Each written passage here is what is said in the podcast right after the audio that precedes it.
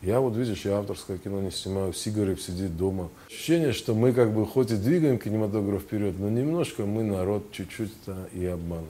Одна кружка, одна ложка, одна вилка э, и кровать.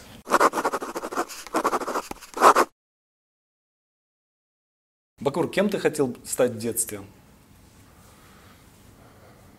В детстве, ну, слушай, я так и как и все дети хотел, я не знаю, там, всякое разное, в космос полететь и так далее. Но я помню, что у меня было такое желание пожарником быть почему-то. Я очень смешил с этим э, моих э, родителей. И я понимаю, почему мне, мне нравилась такая активная спасательная деятельность. Я представлял себе, как я держу вот этот шланг, тушу пожар, спасаю людей. Такое детское. А кино ты тогда э, не думал? Ну, как зритель, например, вот, вот какое кино было в, в то время в твоей жизни? Какое кино ты смотрел? Нет, кино я смотрел такое, которое смотрели все. Ну, как в детстве, что ты можешь, в детстве, в юности привлекало меня. Ну, это был Советский Союз, ты же помнишь. Ну да. И, собственно говоря, кино Советского Союза мы смотрели в основном, там американские фильмы очень редко, там французские. Поэтому, а кино советское, оно было такое, не, нельзя сказать, что сильно разграниченное. Там не было супер детективов каких-то, да. были детские фильмы, мультики, ну и взрослые фильмы, какие-то там жанровые и так далее. Ну, собственно говоря, мы все это смотрели. А, и, ну, любила смотреть кино, естественно, но как бы такого у меня не было, чтобы вот я там типа вырасту, стану кинематографистом там, и так далее. Вообще это понимание того, что я хочу там заниматься кинематографом, оно как-то странно пришло в мою жизнь, потому что даже когда я думал о том, что ну, я где-то в возрасте 16 лет начал смотреть серьезное кино. И я, честно говоря, даже сам не понимал, почему меня туда тянет.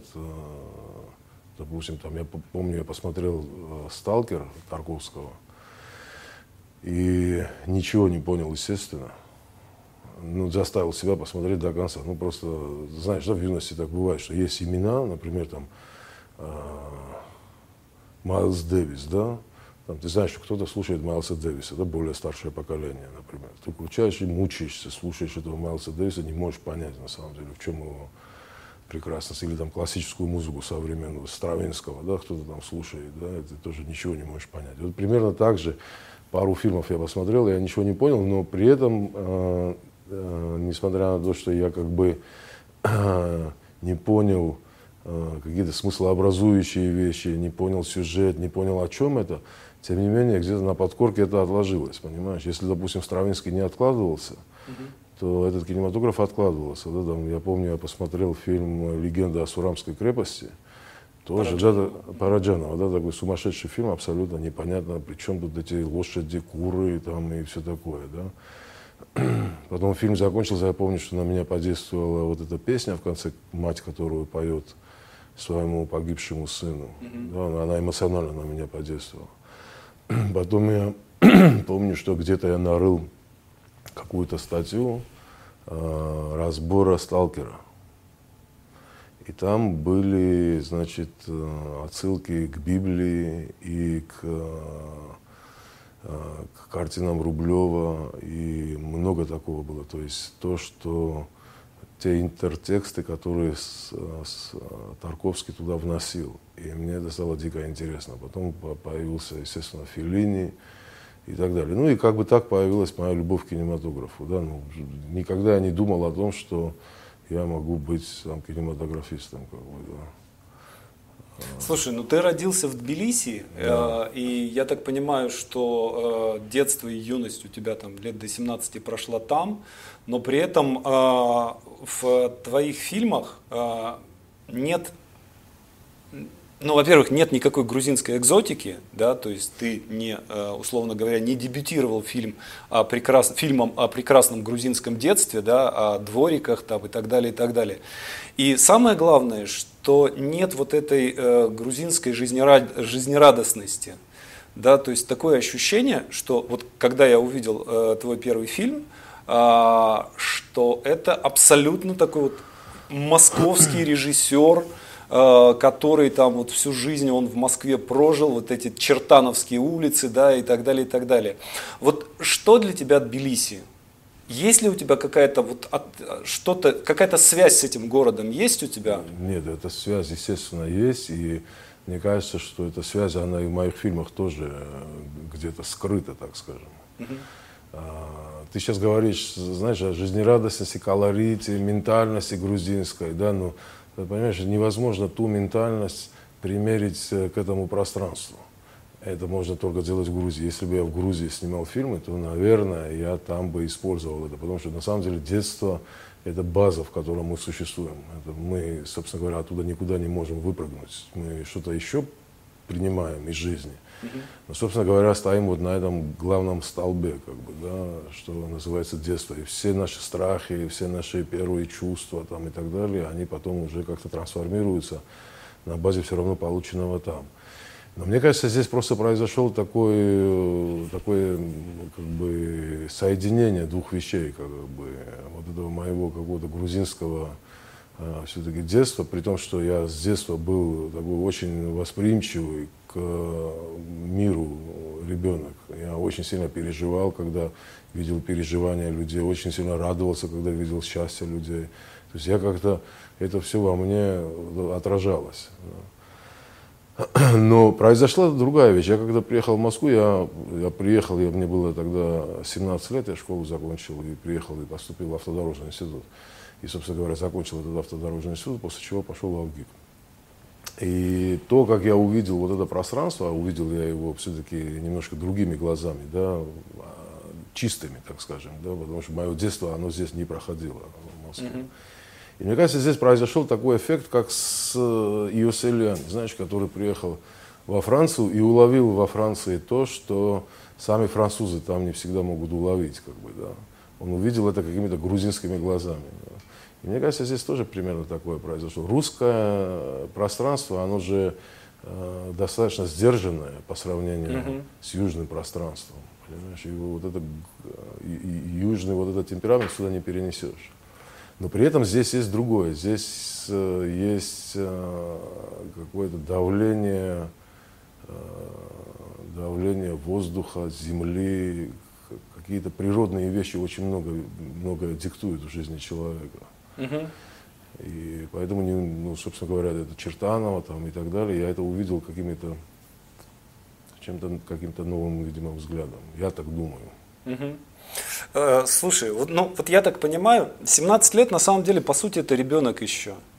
Э, и э, вот когда ты переехал, это был, я так понимаю, это какой-нибудь там 86-й, 85-й, да, да, да, где-то да. вот такие. То есть это э, еще Советский Союз, да. но при этом уже чувствуется какой-то ветер перемен такой. И э, потом ты начал учиться, и там происходит что-то странное, да, почему-то ты, э, если это ну, не секрет, и ты можешь об этом рассказать, почему ты пошел в армию вдруг из института на два года?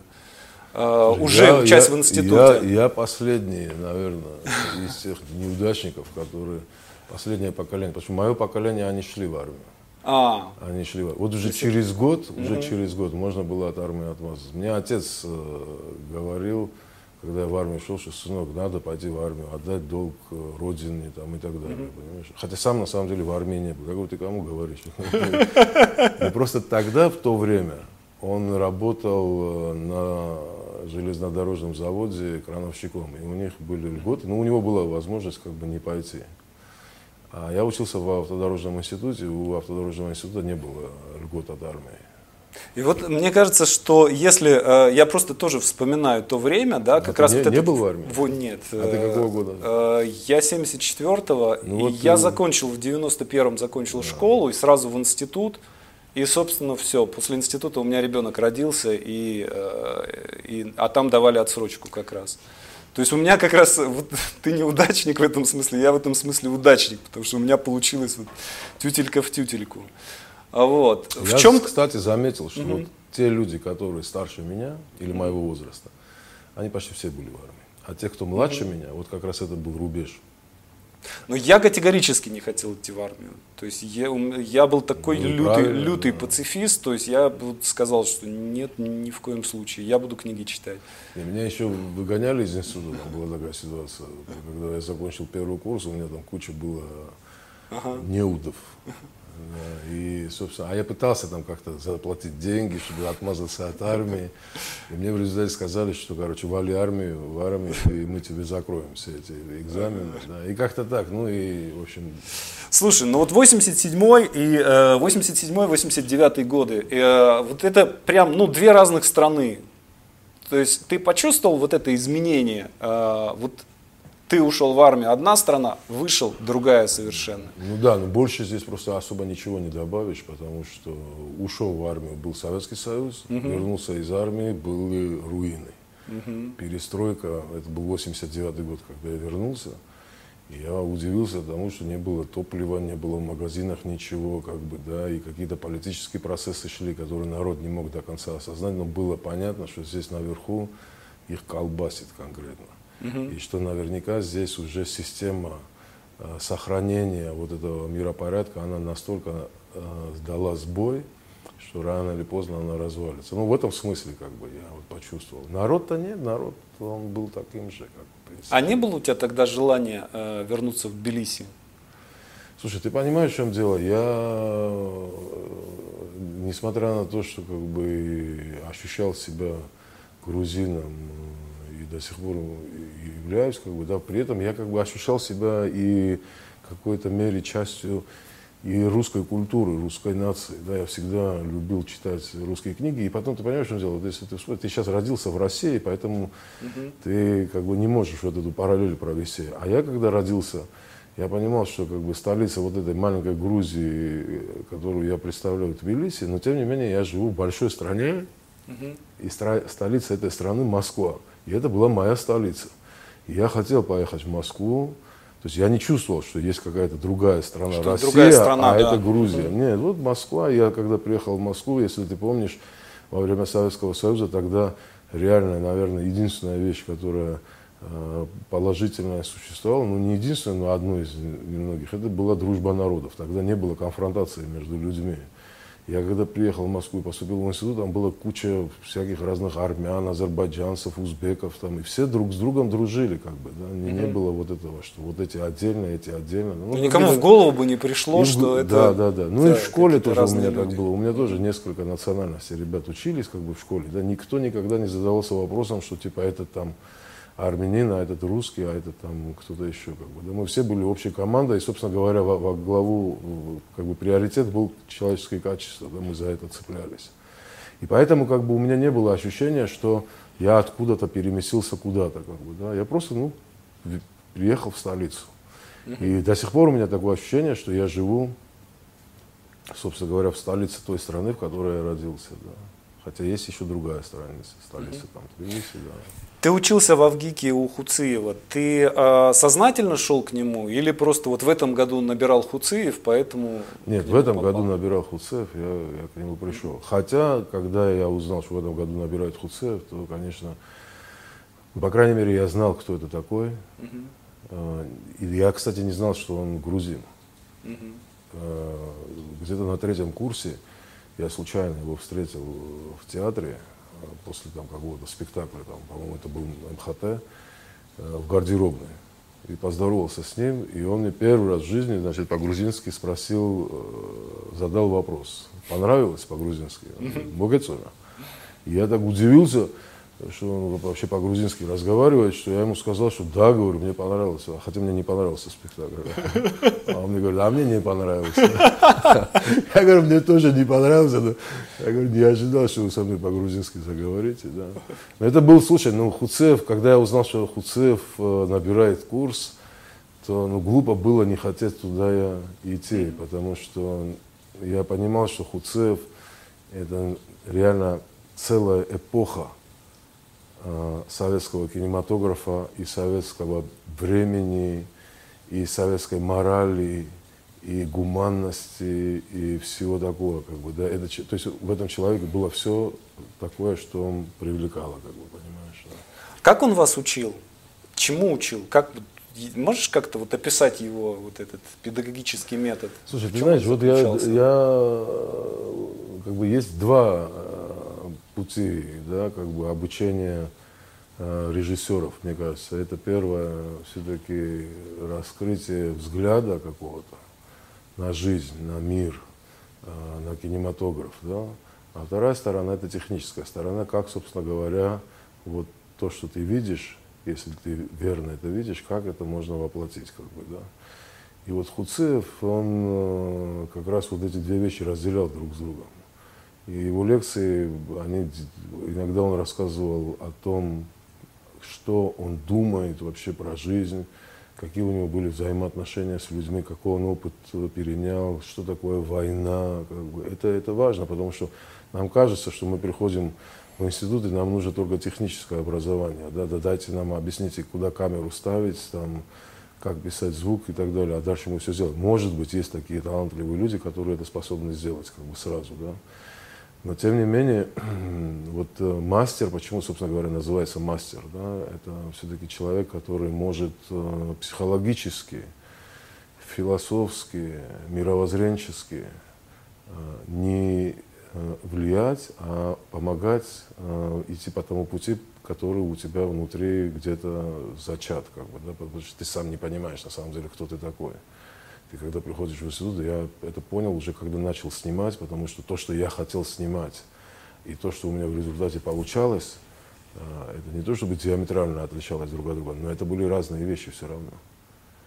Я немножко понял, что я хотел вот столько, и все это было в хаосе, в куче там, и так далее. А в результате я понял, что я могу лучше смотреть в каком-то определенном направлении. Ну, я имею в виду определенном стилистическом. Я не говорю сейчас о отношении там, к миру там, и по процессам всяким разным там, и так далее.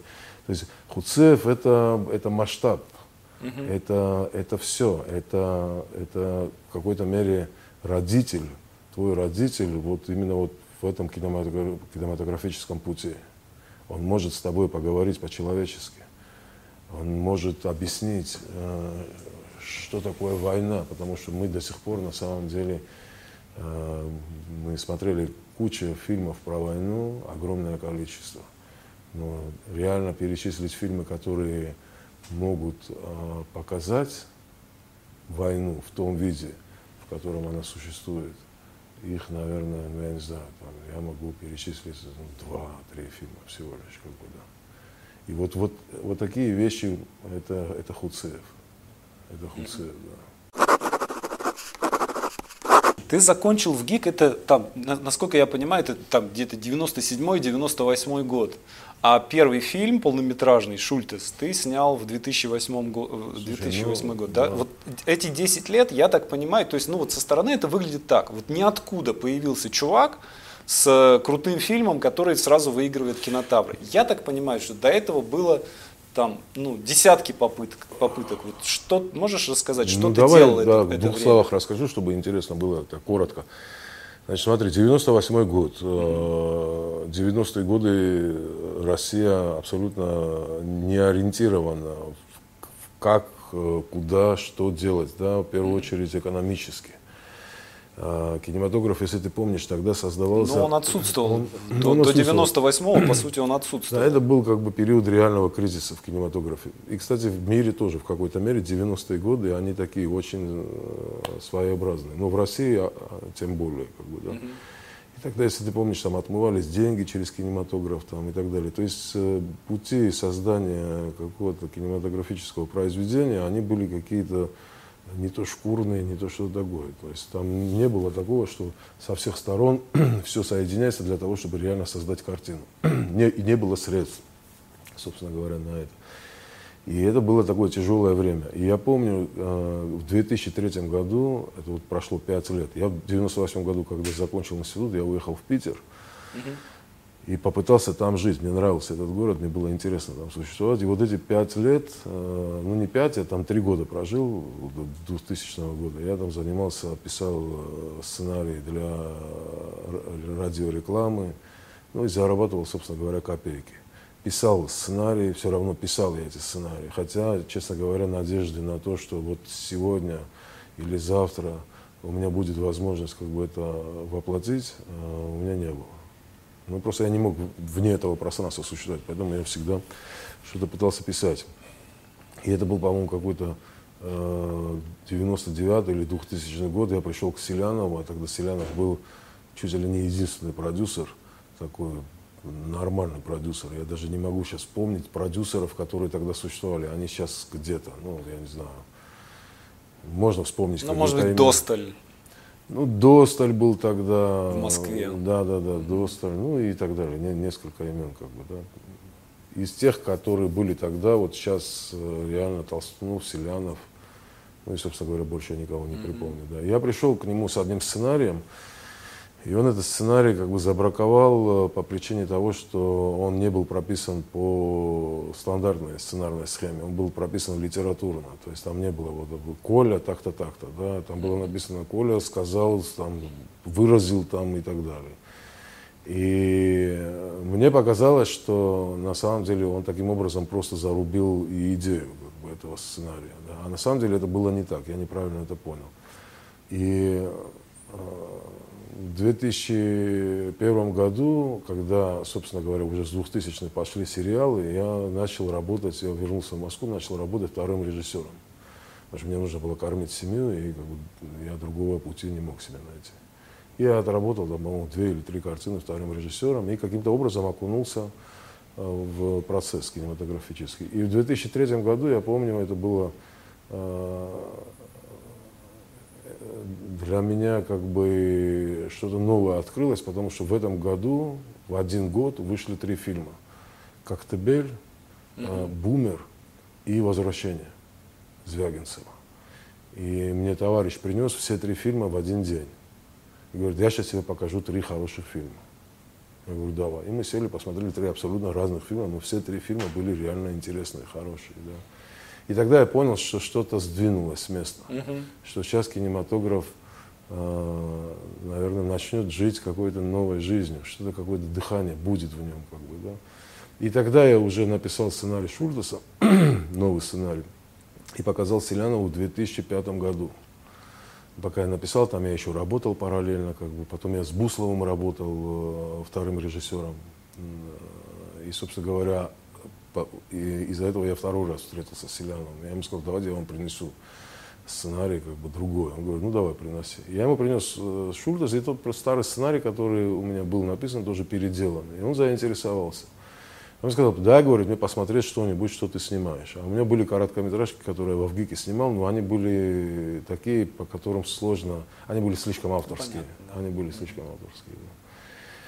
И э, тогда мы договорились с ним, что я сниму короткий метр, э, и, собственно говоря, исходя из этого, потом мы примем решение. Да. И вот мы с Зимой Мамулия сняли Москву Москва. Да, за три копейки.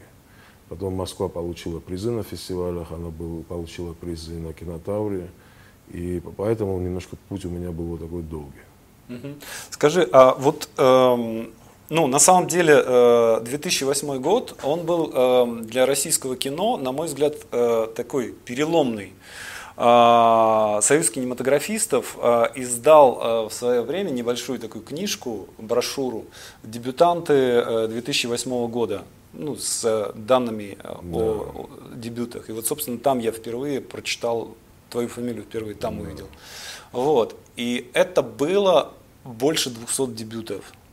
То есть это был год, когда дальше кризис, и там все посыпалось немножко, да, э, но э, реально вот как бы пик вот этого после после кризисного производства пришелся на, 200, на 2008 год, и сразу прям 200 режиссеров пришло, и это, ну, это было сразу же заметно. Вопрос, ощущаешь ли, то есть это цел, целое некое поколение режиссеров, которое э, создало свой такой разный, но и при этом вот что-то общее, неуловимо общее между всеми этими авторами есть. Ощущаешь ли ты себя частью этого поколения? Знаешь, я не могу сказать, что я тогда с этим поколением как-то кинематографически сильно пересекался и что мы как-то проговаривали какие-то вещи там, и так далее. Нет, но само время на нас естественно, влияло каким-то определенным образом. На каждого по-своему, но тем не менее было и что-то общее в этом влиянии. Да? Поэтому, конечно же, мы все дети этого времени, собственно говоря. Почему это произошло? Ты говоришь, что много дебютов возникло. Потому что появилась надежда. Почему не было 200 дебютов в 98 году? В 98 году не было надежды. Непонятно было зачем вообще. Непонятно было куда. Из-за того, что в нулевых появился кинематограф, он начал вылезать, появилась вот эта надежда. И это было круто. Да? На базе существующего новые молодые кинематографисты, они верили, они вдохновлялись, они двигались вперед, они что-то добавляли, дополняли, как бы, да, и это был непрерывный, абсолютно естественный процесс.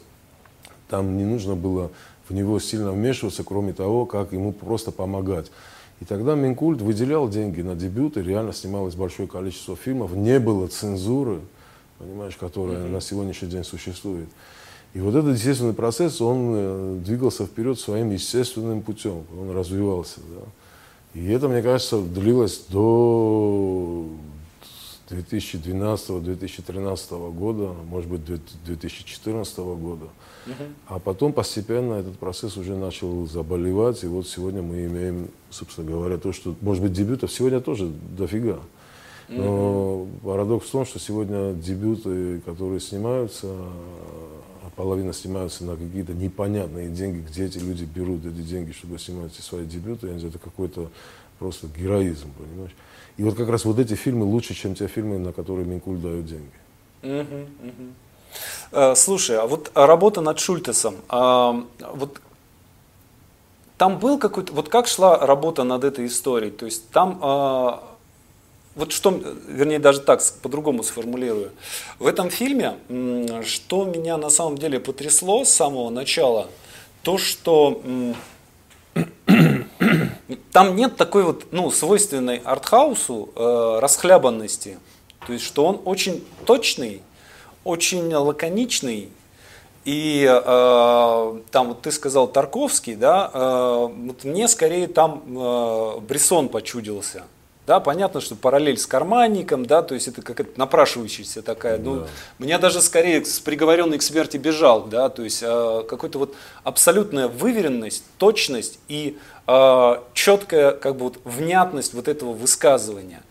А, что было первично, да, и при этом, а, да, то есть это вроде бы абсолютно реальная история, вот оно Чертаново, абсолютно узнаваемая Москва того времени, абсолютно узнаваемые вот эти ребята, да, которых ты можешь вот прям на улице увидеть. И при этом довольно глубокий, не побоюсь этого слова, мифологический смысл, да, то есть там можно искать и параллели с э, царем Эдипом, да, который, то есть герой ищет какое-то, да, вот какое-то вот это событие в прошлом забытое, да, и э, он, возможно, да, кажется, что он сейчас найдет там что-то, что объяснит ему, какой он, э, почему он такой, какой он есть сейчас, и не находит ничего. Да? Вот для тебя что э, было изначально важно? Это вот, вот узнаваемый герой или вот это какая-то вот, ну, сюжетная мифологическая составляющая? Ну, когда мы создаем то или иное произведение, то мы проделываем э, всегда определенный путь. И проделывая этот путь, эта история или эта идея, она трансформируется, она дополняется, она вырастает. Это как вот ты там зерно бросаешь э, в землю, и оно растет, это дерево. Может быть, даже ты не знаешь, что это за зерно, как бы, да, и оно вырастает у тебя там, яблоню или что-то такое. И в этом смысле, как бы, где там было начало конкретное, сложно сказать. Но я попытаюсь все-таки э, вспомнить, значит, что меня волновало да, в это время. Меня в это время, как бы, я э, очень остро ощущал э, вот эту дистанцию, вот, этот, вот эту пропасть между социальными слоями. И тогда, кстати, вот на рубеже 90-х и нулевых, как бы, да, в начале нулевых, оно очень остро ощущалось, когда страна начала уже как-то определяться экономически, когда возникло большое количество богатых людей, mm-hmm. было много бедных людей, и вот была вот эта отчужденность как бы, да, между ними, когда много было попрощаек на улице, и люди поднимали стекла, как бы отгораживаясь, э, отгораживаясь от них, как бы, да. И вот была какая, какой-то страх, да, какие-то фобии появились. Если ты помнишь, тогда вот мы Москву снимали тоже была фобия э, вот этих гастарбайтеров там и так далее, почему их избивали, убивали там и так далее. Э, вот эти фобии, они существовали, и э, я понимал, что на самом деле э, причина всего этого исходит из того, что человек, как бы принимая какой-то новый облик, более комфортный, пытается как бы отгородиться от мешающих факторов, в том числе от своего прошлого в какой-то мере. Да, потому что связь с прошлым – это связь э, с реальностью. Потому что мы на прошлое строим все. Это наша основная база. Как бы, да. Отнять у человека память – это значит отнять у него опыт. А опыт – это что нас заставляет э, ориентироваться, что нам помогает ориентироваться в этой жизни. Как бы, да. И у меня вот было ощущение, что люди, особенно те, которые получили достаток, они пытаются как бы от чего-то отгораживаться, тем не, не совсем отдавая себе отчет, к чему это может привести. Как бы, да, это может привести, ну, собственно говоря, там, отделению человека от реальности, как бы, да, что очень часто происходит на самом деле. И в историческом контексте мы можем это наблюдать, и во всем другом. И у меня тогда появилась идея, а у меня тогда был сценарий э, Э, который не назывался Шультес, про парня, который э, живет криминальной жизнью, но mm-hmm. внутренне он не является хищником. У него все равно гуманная сторона, она доминирует. И когда он приходит, э, значит, один раз в больницу, где он покупал наркотики, а тогда это часто происходило у нас в стране, как бы, да, продавались прямо в скорой помощи, в больницах наркотики и так далее своему знакомому врачу, вдруг видит как бы девушку, э, и, которая лежит умирающая, да, голую абсолютно. На него это производит сильное впечатление, потому что он не может состыковать как бы красоту этой женщины да, и э, смерть, которая лежит рядом, uh-huh. да, вот на рубеже. Uh-huh. И при этом как бы это все, он вдруг выясняет, что он был свидетелем этой аварии буквально там э, вчера или там два часа тому назад. Как бы, да, проезжая была пробка, он видел эту аварию, а потом на следующий день он выясняет, что как бы вот есть эта взаимосвязь. Вот был такой сценарий, который я хотел, чтобы он был коммерческим, зрительским. Но я потом чувствовал, что что-то в нем не то, как бы, да, я не могу высказаться так, как я хочу, что-то мне не хватает. И тогда вот произошло вот это соединение вот этой истории и моего вот этого наблюдения за миром. Я подумал, что у этого человека не должно э, быть, э, то есть у него должна быть нарушена связь со своей собственной памятью. И, и попытаться понять, как он будет ориентироваться в этом пространстве, через что он будет как бы, с этим миром Э, э, быть в контакте, да, как бы, да, телесно, материально, духовно и все такое. И в результате он все равно должен вернуться к тому, что mm-hmm. он с этой жизнью как бы должен разговаривать э, тет-а-тет, один на один, как бы. Вот примерно я сейчас это, потому что много долго разговариваю, mm-hmm. знаешь, еще когда время проходит, когда ты уже начинаешь думать о других картинах и так далее, потом ты как-то смотришь свой фильм, и вдруг на тебя, как бы, у тебя открывается все это, то, что тебя тогда волновало. Я что-то давно не смотрел, но вот так вот примерно могу вспомнить, что вот это было, а, как бы, что э, стало ну, как бы началом да, вот всего этого. Угу. Этот фильм выиграл э, главный приз на кинотавре. Ты помнишь вот тот момент, когда ты узнал, что фильм получил гран-при? Помню. Можешь описать, как ты, как, как ты это узнал? Э, я был дома в Москве, я не, я не остался до конца кинотавра. Я был уверен в том, что мой фильм лучше. Но я был уверен, что он не получит. Но я как бы особо и не парился, потому что когда ты делаешь что-то такое, что заставляет тебя глубоко находиться в диалоге с самим собой, если этот диалог тебя устраивает, то ты значит, что ты в этот момент наполнен реально. И этот фильм, я с этим фильмом был э, реально в серьезном диалоге. Мне нравилось. Мне нравилось, что у меня вот вырос вот такой ребенок, как бы, да, и он сам по себе самостоятелен. И по большому счету мне было пофигу, что он там сделает. Конечно, я думал, что если он что-то получит, ну, это, это признание, так скажем, да, это потому что там mm-hmm. собирается российское киносообщество э, на кинотавре. И как бы, ну, таким образом ты можешь предъявить им не только фильм, но и самого себя и так далее. Но даже, даже без этого я понимал, что я уже что-то миру предъявил, даже если мне киносообщество как бы в данном, в данный момент ну, может не оценить или не понять или что-то такое. Как бы, да.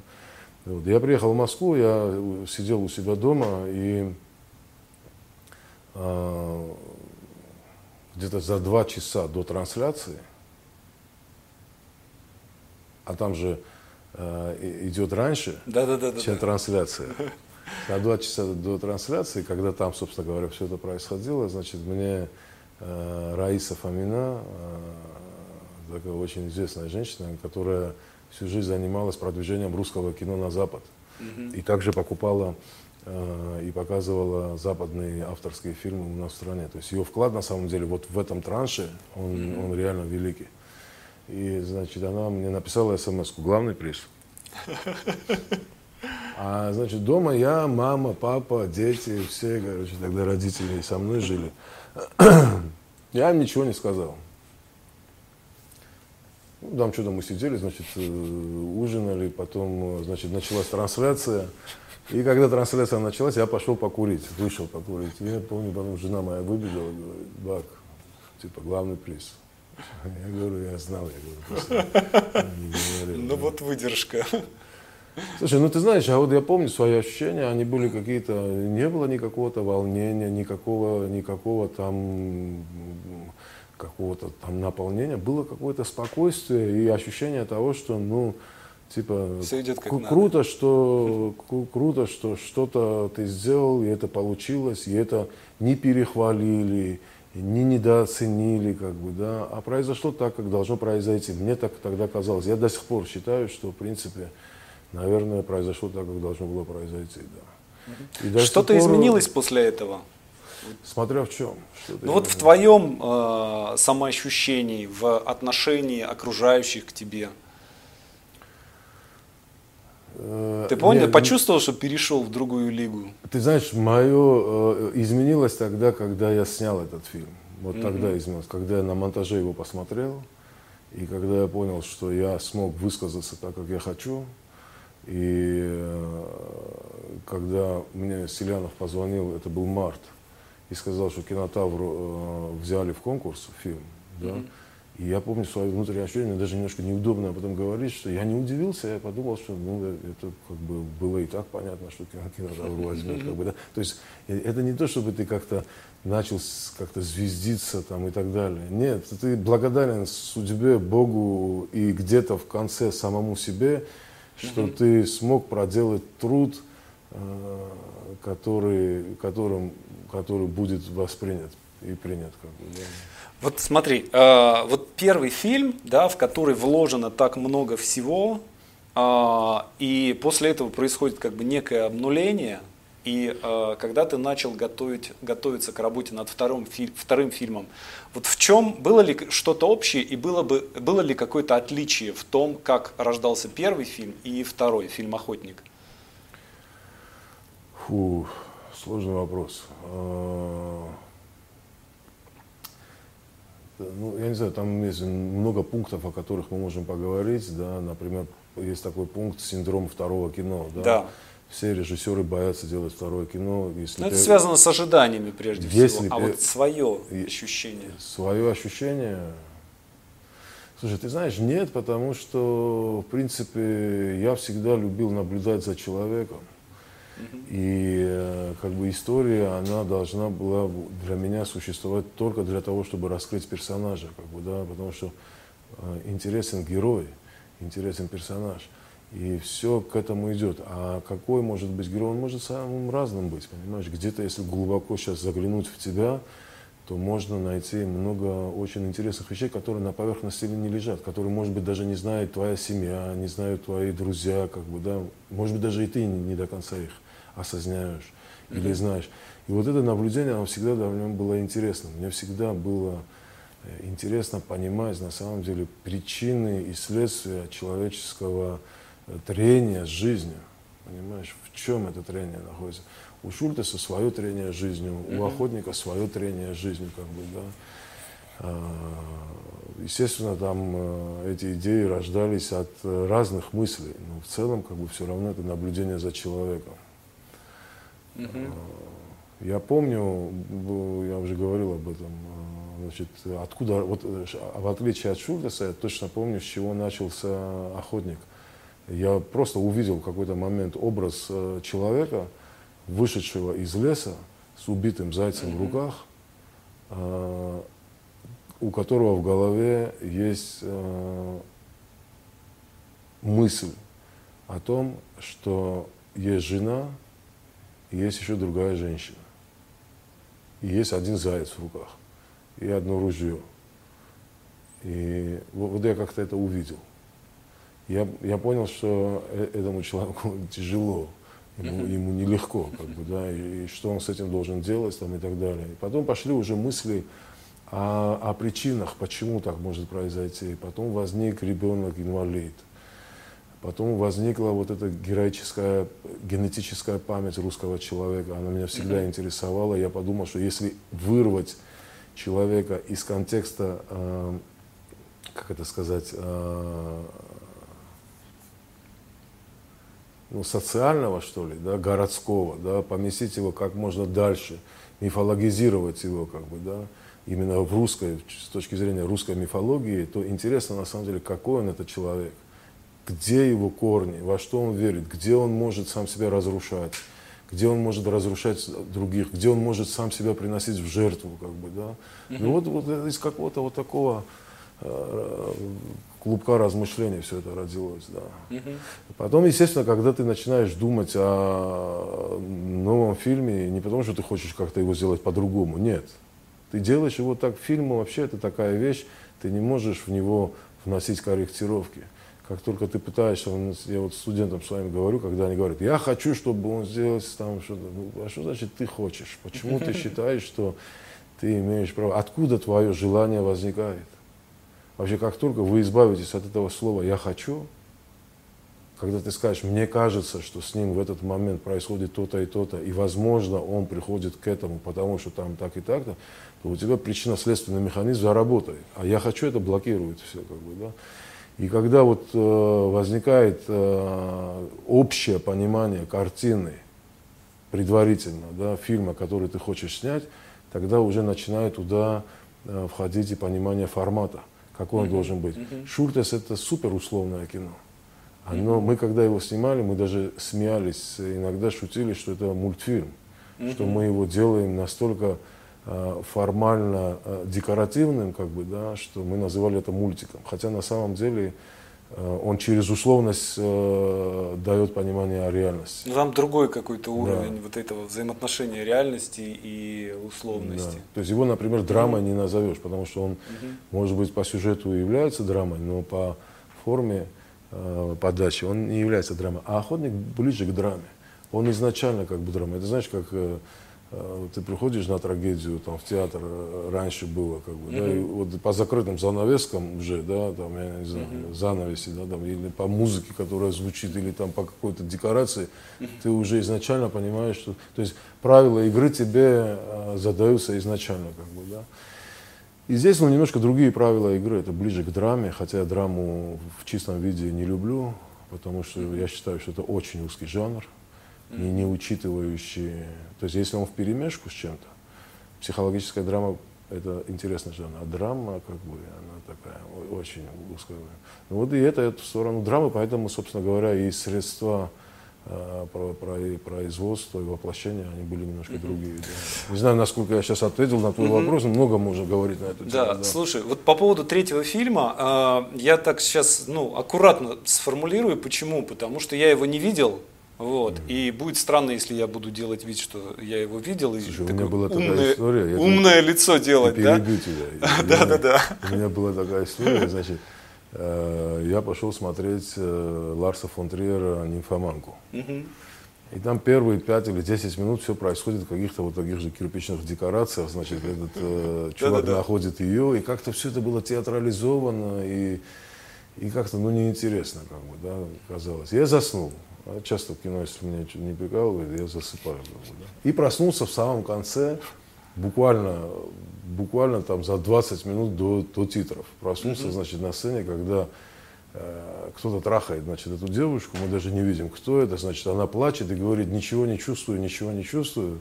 И все, и пошли титры, короче говоря. Я, значит, вышел и думал, что вот завтра пойду, значит, к студентам своим и, значит, объясню им, значит, что я что, кто такой Ларс фон Триер и какой у него кино. То есть полное понимание того, что, что я все понял. Я пришел домой, посмотрел Кишиша «Жизнь, Жизнь Адель». Угу. И я посмотрел «Жизнь Адель», угу. сел в машину, поехал, купил билет и посмотрел «Нимфоманку» от начала до конца. Угу. Это просто ты сейчас напомнил мне, что э, типа фильм не смотрел, поэтому не могу судить. Вот я был готов тогда судить. Да. И вот нам интересная вещь произошла, что я понял на самом деле, насколько э, Кишиш э, со своей жизнью Аделю не интересен по сравнению с Ларсом фон Именно вместе. Если бы я mm-hmm. жизнь Аделю отдельно посмотрел, то я бы подумал, да, ну хороший фильм, мастером сделан и, там, и так далее. Да. А здесь Ларс фон Триер хоронит Кишиша, просто реально mm-hmm. уничтожает его неправильно судить о фильме, по, э, ну, не видя его. Поэтому я просто попрошу тебя да, рассказать, да, э, когда я его посмотрю, мы с тобой отдельно, Слушай, может быть, обсудим. Канны... Вот как получилось, что фильм был снят на сербском языке, и, собственно, что это был для тебя за фильм, и э, что он тебе дал, и э, Слушай, мне э, не знаю, что он мне дал. Он мне дал еще, Брат Даян. да, еще одну возможность как бы с самим собой э, поговорить. Mm-hmm. И, и это для меня очень ценно. Это как с Богом разговаривать. Может быть, это звучит криво, mm-hmm. а может быть, это и одно и то же, понимаешь? Никто не знает. Но бывают такие периоды, когда у тебя, ты говоришь что-то э, Господу через свое сердце, а оно не то не выходит, не то не доходит, но ты ответ не получаешь, как бы, да. Ну, ты, ты чувствуешь какую-то пустоту, ты понимаешь, что энергии в твоих словах нет, значит, ты находишься. А когда ты можешь сам с собой разговаривать, когда ты посылаешь вопрос и получаешь ответ, ты понимаешь, что во все это вложена энергия, как бы, да, и ты э, носитель энергии. А искусство вообще как бы это, это энергия. Да? Там, пишет Моцарт музыку, мы заряжаемся этой энергией вечно. То есть это такой вечный генератор. И в этом смысле как бы для меня, конечно, это было интересно. А возникло это э, в 2011 году, значит, на Канском фестивале мы показываем «Охотника». Mm-hmm там я, Селянов, Юля Мешкиняне, актеры там и так далее. И я смотрю в интернете информацию, что арестован Радко Младич, который скрывался 15 лет. И фотография Радко Младич. Я не верю, что это тот человек.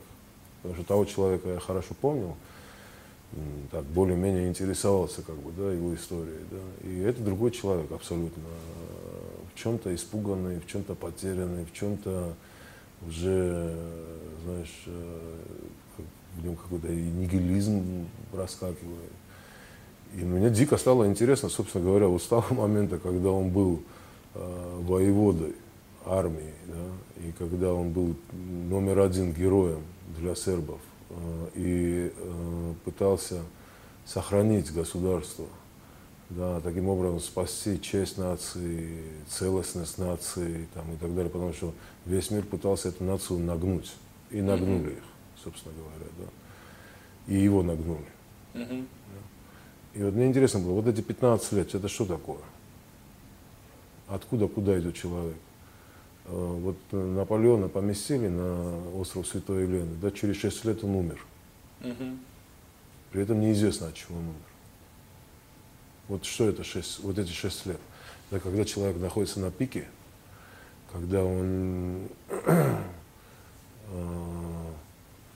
двигатель и, я не знаю, эталон или что, как бы, да, э, когда, то есть, когда ты идешь к какому-то триумфу, и ну, даже если ты не хочешь этого триумфа, а ты просто хочешь, собственно говоря, там, ты просто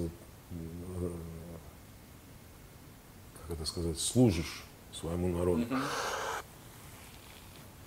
От этого момента прийти к, к точке, когда твой собственный народ тебя э, отдает и предает.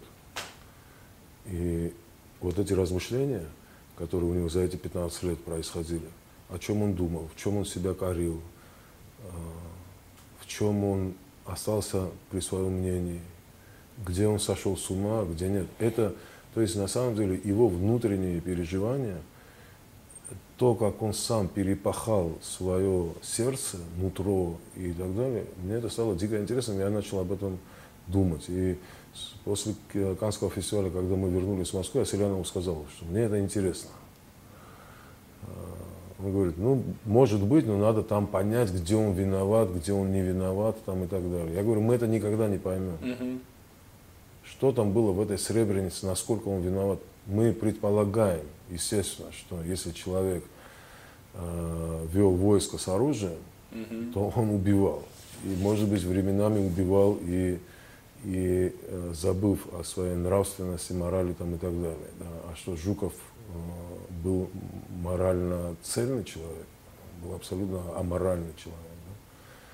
И как бы это очень сложно разобрать. Uh-huh. Это очень сложно разобрать, но тем не менее, я говорю, я попытаюсь сделать так, чтобы его не сделать э, более демонизированно, показывать его и не сделать его ангелом, как бы, да. И, собственно, начал я работать над этой темой, и мне было интересно это, интересно, интересно. И потом в результате как бы я написал сценарий, писал я тоже этот сценарий какое-то время в Москве писал, у меня не получалось. Потом я сказал продюсерам, Юле Мешкинене, я говорю, отправьте меня куда-нибудь, чтобы я написал. А я все сценарии пишу таким образом, что я куда-то уезжаю. Вот «Охотника», например, я писал в Псковской области в деревне, угу. где мне дали дом, в котором 10 лет никто не жил. Там были вот такие дыры в окнах, бегали мыши, крысы и все такое. Я весь день э, полдня топил печку, это была зима и было холодно. Полдня писал сценарий. И там за две недели, я, через две недели я вернулся. Ну, до этого времени, понятное дело, что я все как бы э, собирал в голове. И здесь точно так же они мне, значит, дали квартиру в Берлине какую-то, я такой квартиры не видел, вот как вот здесь голые стены, как бы там вот такие голые стены, на кухне была, значит, одна кружка, одна ложка, одна вилка э, и кровать, и одна табуретка. Значит. Идеально. Да, больше ничего, как бы, да. А, и дали мне еще велосипед. Что типа, если совсем будет тоскливо, вот тебе велосипед, да. И значит, я просыпался где-то в 9 часов утра и писал до 7. В 7 часов садился на велосипед и ехал по этому незнакомому городу, куда глаза глядят. При этом было прохладно, это было вот где-то конец апреля, начало мая. Я все думал, как мне ехать, медленно и долго или быстро и холодно, как бы, да. И я вот как угорел, значит, по этому Берлину ездил, собирал какие-то мысли в голове. Э, значит, при этом, ты же знаешь, в Берлине, если ты был, там, там на велосипедах ездят как Шумахер. Как бы, да, да, да. И в одном потоке. Там нельзя медленно ехать, тебя там собьют, как бы, да, и, значит, ну, вот так едешь, да. И вот, э, собственно, я вернулся уже с написанным сценарием, ну и дальше фильм воплотился. И когда ты увидишь, ты э, когда ты посмотришь фильм, там ты найдешь моменты репетиции, где я репетирую э, сцены, которые потом показываются в фильме. И я вставил эти сцены репетиции в фильм, потому что я хотел таким образом э, подчеркнуть то, что кинематограф все равно находится на условном пространстве. И если особенно делаешь фильм об исторической личности, то как бы ты не можешь э, э, приблизить э, правду и переместить ее в кинематограф. Это практически невозможно. Ну, если о серьезных вещах говорить. Поэтому я как бы говорил о том, что, ребята, это кино, это моя интерпретация. Это мой поиск. И я вот так ищу, я вот так нашел, как бы, да. Вы посмотрите дальше и уже сами можете проанализировать, как бы, да. Но ни в коем случае нельзя это считывать как, как за чистую монету, что я так думаю от начала до конца. Я нахожусь вот в таком поиске. Вот, как бы, в последнем номере «Искусство кино» э, есть интервью с тобой. Собственно, с чего нас, наш с тобой разговор начался о подготовке да. этого интервью. Э, и там э, ты сказал одну вещь, которая меня на самом деле поразила. Э, о своей работе над телесериалом, э, который ну, мы не будем называть, если ты не захочешь. А, этого сериала нет в твоей фильмографии, а, ты снял а, свою фамилию с титров, и ты там сказал поразительную вещь, что работа над этим сериалом, она сбила тебе прицел. На самом деле, на мой взгляд, это ну, большой отваги поступок в таком признаться. Почему? Потому что очень многие режиссеры, вот это вот поколение 2008 года, они в итоге пришли на телевидение, и они, скажем так, очень сильно и яростно защищают вот эту свою позицию на телевидении, да, то есть они горячо э, доказывают, что вот это замечательно, мы снимаем сериалы и так далее, и так далее, и так далее, да, и чем больше мы их снимаем, тем лучше мы, э, тем лучше у нас это получается. Э, и ты здесь как-то вот, ну, в противофазу сработал, и на мой взгляд это очень интересно. И если можешь, расскажи об этом поподробнее вот о том, что, как бы, что, произош... что с тобой произошло. Если бы, допустим, сегодня я бы снимал э, сериал, который, э, допустим, я сам написал или написал с кем-то в соавторстве, да, угу. то э, я бы понимал взаимосвязь э, жанра, э, содержания, э, своих возможностей Э, психологической составляющей, вот всего-всего вместе взятого. А, когда же я тогда пришел на этот сериал, э, а я пришел как? Я прочитал, собственно говоря, сценарий, который ты написал, там, и э, мне сценарий показался интересным и таким, с которым можно работать. Что это значит, можно работать? Это, это значит не проиллюстрировать написанное, да, а преподнести его в том ключе, в котором ты это видишь. Uh-huh. Да? А ты как художник, автор, я не знаю сейчас громких слов, чтобы не говорить, как бы, ты его видишь в каком-то определенном ключе. Поэтому, собственно, ты и являешься не просто э, иллюстратором, а режиссером. У тебя свое, свое режиссерское видение. А если ты еще являешься и человеком, э, э, художественным автором, да, то там, значит, уже и мощная художественная сторона может быть. А, что произошло с этим сериалом? Я когда пришел туда, из-за того, что он уже снимался а, не первый год, а по-моему там чуть ли не лет там, я не знаю, 8 или сколько там существовал, то есть это была такая, знаешь, просто жестко установленный формат. А, и что э, я понял, что могут не понимать молодые кинематографисты, которые идут туда, что это, этот формат, он создан и он осуществлен с помощью огромного количества людей. И этих людей реально тысяча. А если учитывать еще и зрителя, то их миллионы. Да? Угу.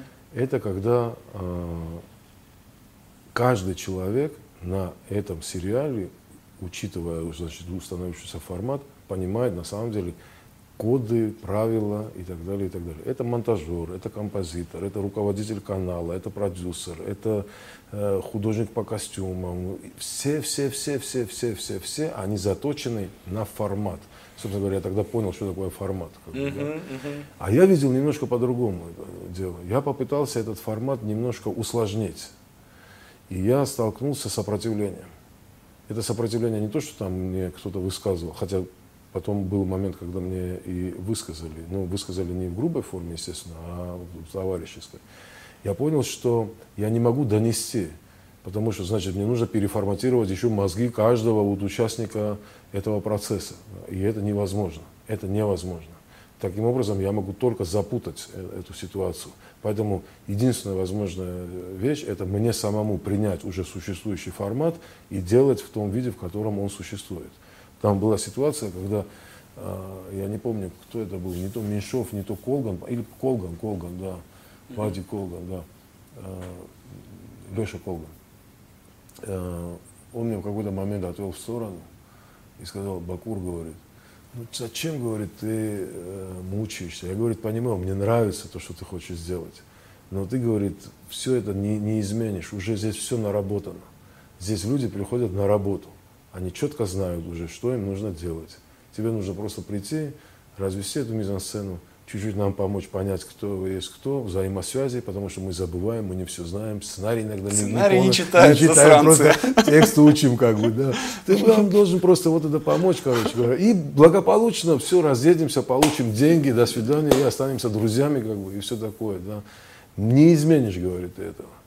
И как бы я понял, что на самом деле я это не изменю, и тогда произошла такая вещь, что нам, значит, надо было в день снимать по 8 минут, а в том формате, в котором этот сериал существовал, мы с Алишером поняли, что если мы ничего не меняем, мы можем снимать и 10 минут, и 12 минут. Mm-hmm. И были дни, когда мы снимали и по 13, по 14 минут. И мы сняли этот сериал в результате, этот сезон за 10 дней раньше, на 10 смен короче. Мы просто начали как конвейер его пускать. Mm-hmm. Вот когда ты работаешь на, в кино как конвейер, ты теряешь взаимосвязь с самим собой. Ты просто тупо выполняешь работу. Нельзя сказать, что она неинтересна. Она интересна, но это, это не то, понимаешь? И потом, когда ты переходишь на площадку, тебе нужно себя вот этого конвейерного бригадира разобрать на части и собрать то сложно сочиненное существо, которое может делать авторское кино. И вот этот процесс собирания, он был болезненным. Я в результате собрал себя, даже в процессе вот съемки охотника, э, а не охотника, а брата Подожди, когда есть? А, охотника. Это было до охотника, слушай. Это был какой-то десятый или девятый год. Десятый год. Да, это после кризиса сразу Это было сразу да. после кризиса, десятый год. И вот на охотнике у меня вот где-то первая неделя или две недели был конфликт с самим собой, и этот конфликт был ощутим. То есть окружающие мои ребята, которые с, угу. мне верили и, и шли со мной, они давали мне понять, что успокойся, соберись и, и продумай до конца. Как бы, да. Дальше ты э, занялся продюсированием, и я, э, ты, ты спродюсировал два фильма. Я хочу э, тебе задать вопрос по поводу второго фильма, фильма «Салют-7», который э, имеет как бы, ну, некие формальные признаки такого патриотического э, блокбастера про космос. Yeah. И там есть прям вот метки какие-то такие вот знаки того, что вот это вот такое патриотическое кино. Там э, в саундтреке вшит э, гимн Советского Союза таким э, немножко искаженным таким каким-то вот э, способом поданный. Сейчас Но... гимн России. Да, да, да, но э, да, да, да, тот же самый, да. И э, при всем том, мне кажется, что вот некое э, вот это глубинное послание этого фильма, оно как раз таки, не, не скажу, что антипатриотическое, да, но э, вот как обычно делаются такие фильмы. Вот есть огромный большой народ, и один человек становится как бы вот острием этого народа. И он делает что-то, что меняет э, жизнь народа. Вот эти ребята, э, Фролов особенно, э, космонавт, да, как мне показалось, что... Современных это... ты имеешь в виду? Да-да-да, да-да-да-да, вот. Он, ну, какой-то такой аутсайдер. То есть он человек, который абсолютно не... То есть он он не говорит о том, что я здесь вот за весь народ там что-то там делаю. Он не чувствует так. Да? То есть он абсолютно человек, изъятый из э, социума, и при этом он как бы, он и не здесь, и не там. То есть, когда он на земле, там помнишь вот этот момент, когда он э, этот, что-то там э, в воздух вот так вот на да, балконе. Пепельницу, да, да, да, пепельницу вот так да. в воздух кладет, и она падает, и он такой типа, а как это? Да, то есть, э, э, и при этом он и в космосе не дома. Да, то есть, когда они сидят на, на, этом, сидят на станции и смотрят вниз на Землю, да, то есть, когда он там, он хочет туда, когда он тут, он хочет туда. Да, то есть, человек между мирами. То есть, какая-то вот история таких м- аутсайдеров, которые не могут найти свое место в этом мире. Да? То есть, вот они здесь не нашли место, они пошли там искать место. Но они и там места не нашли себе. Да, то есть вот и как-то они вот между мирами мечутся. И вот мне кажется, что это, э, может быть, конечно, я тут себе что-то придумал, да, э, я не знаю, какова э, твоя, ну ты же автор сценария, да, то есть ты не, просто продюсер. Мне кажется, что это вот очень какая-то очень твоя история. Ты знаешь, в чем дело? Конечно, хотелось сделать персонажа сложным вот если задать вопрос, например, сложен ли э, сложный ли персонаж э, Харламова в фильме «Легенда 17». Э, с одной стороны, да, он сложный, потому mm-hmm. что у него есть какая-то своя собственная интенция. Он такой, другие не такие, у него есть идея фикс. С другой стороны, он очень похож на э, таких русских былинных персонажей, как бы, где он сам говорит миллион раз, не дурак ли я, дурак там и так далее. Да? То есть такое, знаешь, пограничное что-то между дураком и при этом каким-то особенным дураком. Это знаешь, вот такое есть понятие простой парень, которое под собой подразумевает непростой парень, понимаешь? Как бы, uh-huh, uh-huh. И здесь, конечно, мы тоже хотели сделать, э, хотя в «Легенде 17» мне кажется, что там более упрощенная схема, мы хотели сделать немножко более усложненного персонажа, который, в принципе, похож был бы на самого Джанибекова.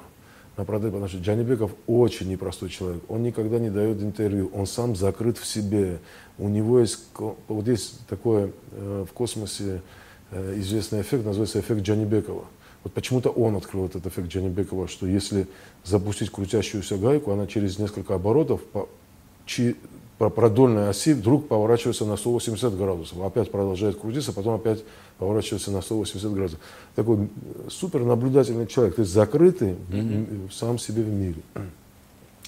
И как бы это было бы круто, это было бы круто, если бы еще и получилось бы этот фильм э, немножко и по форме э, повести вот в эту сторону. Но ты понимаешь, что это немножко такое в сторону авторского кино. А в российском кино мы до сих пор не можем определиться, как сделать такое зрительское кино, чтобы оно было психологически э, наполненным. Это очень mm-hmm. сложная задача. Мы как бы скорее э, готовы идти по пути балагана, и русский зритель это любит, да, чем по пути какого-то психологического, психологически сложного портрета. А эти вещи, балаган и психологически сложный портрет, как бы, они сложно сочетаются друг с другом. Сочетаются, но, но там были моменты, допустим, когда он едет мимо, мимо завода этого, да. и я смотрю, думаю, ох, как, вот как прям хорошо. И потом он начинает что-то там типа в аварию попадать в него, и я думаю, блин, ну зачем? Ну не надо этого, ну ребят, ну зачем это? Ты понимаешь, ты не сможешь определиться, да, да, да. ты сейчас будешь сидеть, и ты будешь голову ломать, или одну, или другую, да, и при этом ты понимаешь, что если ты вытаскиваешь одно, то остается сухой остаток, остаток в другом, и также это очень сложно, понимаешь, без какого-то циркового про, Согласен, да. Э, русское кино, оно тяжело существует, понимаешь, балаган это очень очень важное слово Согласен. для российского зрителя. Ну, миллионы зрителей посмотрели его в итоге. Посмотрели, да. И до сих пор я думаю, что как бы это же Клим Шепенко снимал. Да. Я думаю часто, вот если бы я снимал, какой бы получился фильм. Не с точки зрения лучше-хуже, да, угу. а в какую сторону я бы это все увел, как бы, да. Угу. И ну, это, это сложный вопрос, это поиск, э, собственно говоря, формата. И до сих пор мне кажется, что большинство зрительных фильмов, они в русском формате существуют именно вот на базе такого балаганного представления и вкрапления туда несложных, но таких, э, как это, типа конкретных персонажей, как бы, да, и mm-hmm. вот это как бы основной путь. Мне он не очень нравится, мне хочется все-таки, вот я смотрю американские фильмы. При том, что мне нравятся наши фильмы. Мне нравится «Легенда 17», очень сильно нравится. И мне нравится «Лед», который вышел. И мне нравится э, «Притяжение», как бы, да. А, но там, если обратишь внимание, очень мало места размышлению. Там есть рефлексия. То есть русский человек, он такой... Он склонен к он этому, склонен да. К, сразу к рефлексии. А в американских фильмах, э, если ты посмотришь, вот, допустим, человек берет чашку, чая. И потому, допустим, как он, какую он паузу делает, или как он подносит эту чашку чая, или как он делает глоток, и куда он смотрит, и как он моргает, и так далее, ты видишь целый пласт его внутреннего переживания и размышления. И это интересно. И это интересно. Но mm-hmm. я еще хочу добавить здесь одну вещь, что тоже такой сложный вопрос, что на самом деле мы немножко, мне кажется, кон, кон, э, консервируем таким образом наш кинематограф. Мы туда привносим одну сторону, а другую сторону оттуда убираем, как бы, да. А американский кинематограф мне кажется, все равно, несмотря на то, что наш кинематограф за последнее время реально сделал очень сильные сдвиги вперед, ну, в основном в сторону кассы, да, mm-hmm. в сторону кассы и развлечения, да. Но это немало. Это немало, это очень много, и может быть, как бы он и придет к какому-то очень серьезному знаменателю. Но что происходит в американском кинематографе? В американском кинематографе одновременно происходят все процессы, понимаешь? Нельзя снимать только лишь зрительское кино для взрослых с развлечением. Если ты не будешь снимать детское кино, если ты не будешь снимать мультфильмы, если ты не будешь снимать авторское кино, то ты не сможешь охватить весь этот комплекс. И в какой-то момент вот этот акцент у тебя в одну сторону, он все равно может дать сбой. Мне так кажется. Потому что нельзя э, не учитывать, что существует э, Настя Рыбка, э, что существует э, Шульман, который ограбил собственный инкассатор, то, что сегодня, например, э, пожарник в Кемерово э, хотел покончить жизнь самоубийством, потому что его сделали крайним. Э, а это все убирается. Это все в кинематограф не входит. Понимаешь? Поэтому получается, что часть жизни, и то на самом деле, такая мифологизированная, потому что не, легенда 17 и жизнь, они как-то очень так находятся друг с другом, понимаешь? Это вот, я смотрел сериал «Оттепель», э, где uh-huh. Яценко разговаривает со вторым режиссером, где она говорит ему, что, слушай, существует формат. Да, да, да. О чем мы говорили. Делай по формату, слушай, что ты хочешь. На что он говорит, ну это же не похоже на жизнь. И дальше он говорит очень крутую вещь, что, собственно, э, характеризовало то, то время. Он говорит, ну если мы, говорит, не будем совсем показывать, говорит, как в жизни, значит, говорит, получается, что мы обманываем зрителя, а мы разве хотим, Регина Марковна, обманывать зрителя? А так как партийный, слушай, говорит, нет, народа обманывать мы не хотим. Вот и сейчас есть ощущение, что мы как бы хоть и двигаем кинематограф вперед, но немножко мы народ чуть-чуть и обманываем. Слушай, а не кажется тебе, вот мы начали говорить с, вот это, с разговора о поколении, не кажется тебе, что вот это поколение а, дебютантов 2003-2008 года, что оно, ну, может быть, уже как-то выполнило свою функцию, сказала, и ему пора уходить, и пора прийти. Так оно уже ушло, Саша. Вот у меня тут есть оно, такое ощущение, оно, что оно, оно ушло, уходит. Прям. Оно ушло, да, Видно, оно, да. оно ушло. Я вот, видишь, я авторское кино не снимаю, Сигарев сидит дома, угу. Боря снимает сериалы, Коля снимает э, тоже там какие-то угу. блокбастеры. Угу. А почему оно ушло и почему не пришло другое поколение, Угу. Это сложный вопрос.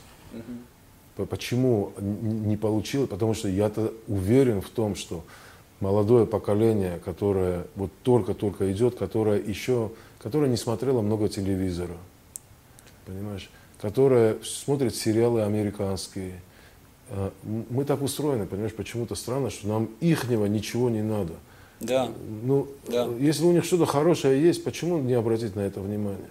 И вот это поколение, которое растет, вот молодое поколение, да, многие из них знают, кто такой Коля Хумериги, Вася Сигарев там, и так далее. Им нравится фильм «Шультес». Они в, этом что-то находят, понимаешь, как бы, да, но это все должно иметь еще какое-то продолжение. Если этого продолжения нет, то, конечно же, они как гибкие организмы, как бы, да, с гибким сознанием, они переформатируются в то русло, которое течет, понимаешь. А это русло, оно перестало течь по ряду причин. И я не буду сейчас э, винить кого-то на стороне, что, почему это произошло. Но мне кажется, произошло это, и все к этому приложили руку. И, может быть, и люди, которые работают в Минкульте, и культурной сфере, и критики, и, наверное, мы сами режиссеры как-то, да, хотели уже, мы же взрослели, Саша. Да. Понимаешь, нам всем исполнилось уже 40 с лишним лет к этому времени мы снимали кино, которое нам не приносило никакого дохода. Я за свои три фильма, э, наверное, в общей сложности заработал максимум 30 тысяч долларов. Может быть, э, наша задача сейчас уже в том и состоит, чтобы выучить это следующее поколение. Ну вот ты же пытаешься это сделать, я ну, пытаюсь это тоже. сделать. Бакур, да. вот давай, э, чтобы мы не такой, не на, не на пессимистической ноте закончили, да, а, а вот вот человек, который хочет сейчас заниматься кинематографом, может быть, или начинает, или хочет заниматься, да, быть режиссером, сценаристом, можешь дать какой-то совет, пожелание, э, вот что-то, как напутствие тем людям, которые э, хотят этим заниматься? Если они хотят заниматься кинематографом, они, естественно, должны этим заниматься. И э, как бы не было на, на сегодняшний день, сегодня, сегодняшний день он не катастрофичный, он абсолютно вменяемый, он абсолютно нормальный, но в нем, как и в любой период, наверное, есть вещи, которые требуют корректировки. Может быть, сегодня их больше, но это не значит, что так будет продолжаться вечно. Естественно, этот период, он изменится каким-то другим периодом. Я надеюсь, более продуктивным, более серьезным, более э, зрелым, где реально от авторов потребуется наблюдение, потому что наша жизнь и культура – это вещи, собственно говоря, они не могут быть врознь друг с другом. Культура и искусство – это один из тех немногих возможностей вообще раскрыть жизнь и понять ее. Потому что мы жизнь понимаем э, из трех-четырех вещей. Это любовь, это религия, это искусство – и, может быть, наука. Все, больше нам ничего не дано. Вот у нас четыре органа чувств, как бы, да. И только через искусство мы можем понять на самом деле, э, или в том числе через искусство, мы можем понять, какой же был человек в античной Греции. Да, через ту мифологию, через те скульптуры, через ту архитектуру там, и так далее. Мы это таким образом понимаем, как он видел мир. Ну, посмотрев картины Ван Гога, мы понимаем, как устроен мир, потому что Ван Гог нам открыл эту дверь мы не можем смотреть только так, как мы видим, поэтому мы делимся нашими общими взглядами. И, конечно, я всем э, пожелаю, чтобы вот этот их собственный взгляд они не теряли, чтобы они не попадали под какое-то насилие, что им придется подменять свой взгляд на какой-то э, уже существующий, форматный, традиционный, прошлый, старый там, и так далее, а создавать что-то новое. Вот если эта интенция, она будет существовать у молодежи, а она есть. Они не пуганные, Саш. Угу. Они сейчас, которые идут, они смелее. Вот в этом времени, когда более жесткие правила игры, понятно, что 90% отсеивается туда, где, куда ветер дует, как бы, да, но те 10%, которые остаются, они гораздо сильнее, чем даже мы, которые mm-hmm. были тогда. Я думаю, что года через 3, 4, 5 Э, вот будет какое-то такое десятилетие э, серьезного российского кинематографа. Я уверен в этом абсолютно. Вот. И если в эту дверь они смогут войти, то я лично буду счастлив. Спасибо тебе. Да, тебе спасибо.